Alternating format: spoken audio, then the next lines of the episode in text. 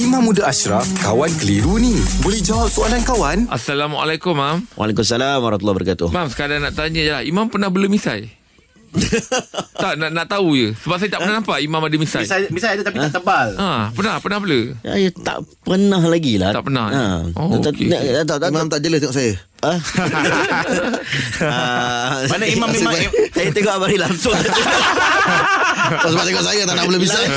Tengok Abang Ri lah Tak, tak mau Oh. bela bisai Oh, tak buang. Tak mau lah Boleh kena yang tebal lah. Ah, Na'udzubillah lah Na'udzubillah Okey, Mam, ada soalan ni.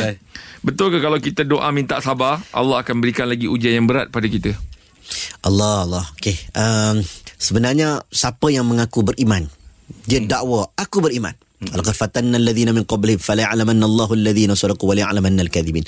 Siapa yang kata beriman saja Allah kata okey aku akan test kau. Hmm. Aku akan uji kau. Ha, sebab tu Abu Bakar bila dia mengaku beriman Allah uji satu persatu. Sahabat Nabi bila kata beriman Allah uji. Ha, sebenarnya Allah uji itu bukanlah untuk menjatuhkan dia.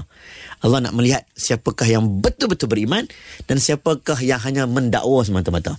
Jadi Allah datangkan ujian.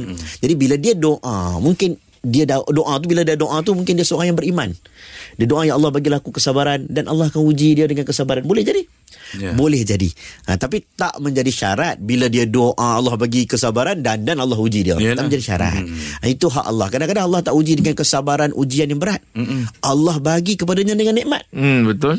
Allah bagi dia kaya Dia doa minta sabar Dulu dia susah kan uh, Allah doa Ya Allah bagilah aku boleh sabar dengan dugaan Tiba-tiba Allah uji dengan nikmat Allah bagi dia orang kenal Orang terkenal Nama bagus Pangkat bagus Harta bagus Rupanya itu ujian hmm. uh, Dia tak perasan Dia ingat semua susah-susah ya, ujian Dia ingat Ha. susah ujian, senang Ya. tu nikmat. Rupanya senang tu pun ujian. Senang itu pun ujian Bagi orang yang faham Dia akan sabar dengan ujian tersebut mm Dengan syukur kepada Allah SWT ah. Jadi uh, di, Jawapan itu tak semestinya Allah akan bagi dengan ujian lebih berat Tetapi Kalau Allah nak bagi Itu ada kemungkinannya hmm. Baik, Mam. Terima kasih, Mam. Terima kasih, Mam. Alhamdulillah. Selesai satu kekeliruan. Anda pun mesti ada soalan kan? Hantarkan sebarang persoalan dan kekeliruan anda ke Sina.my sekarang.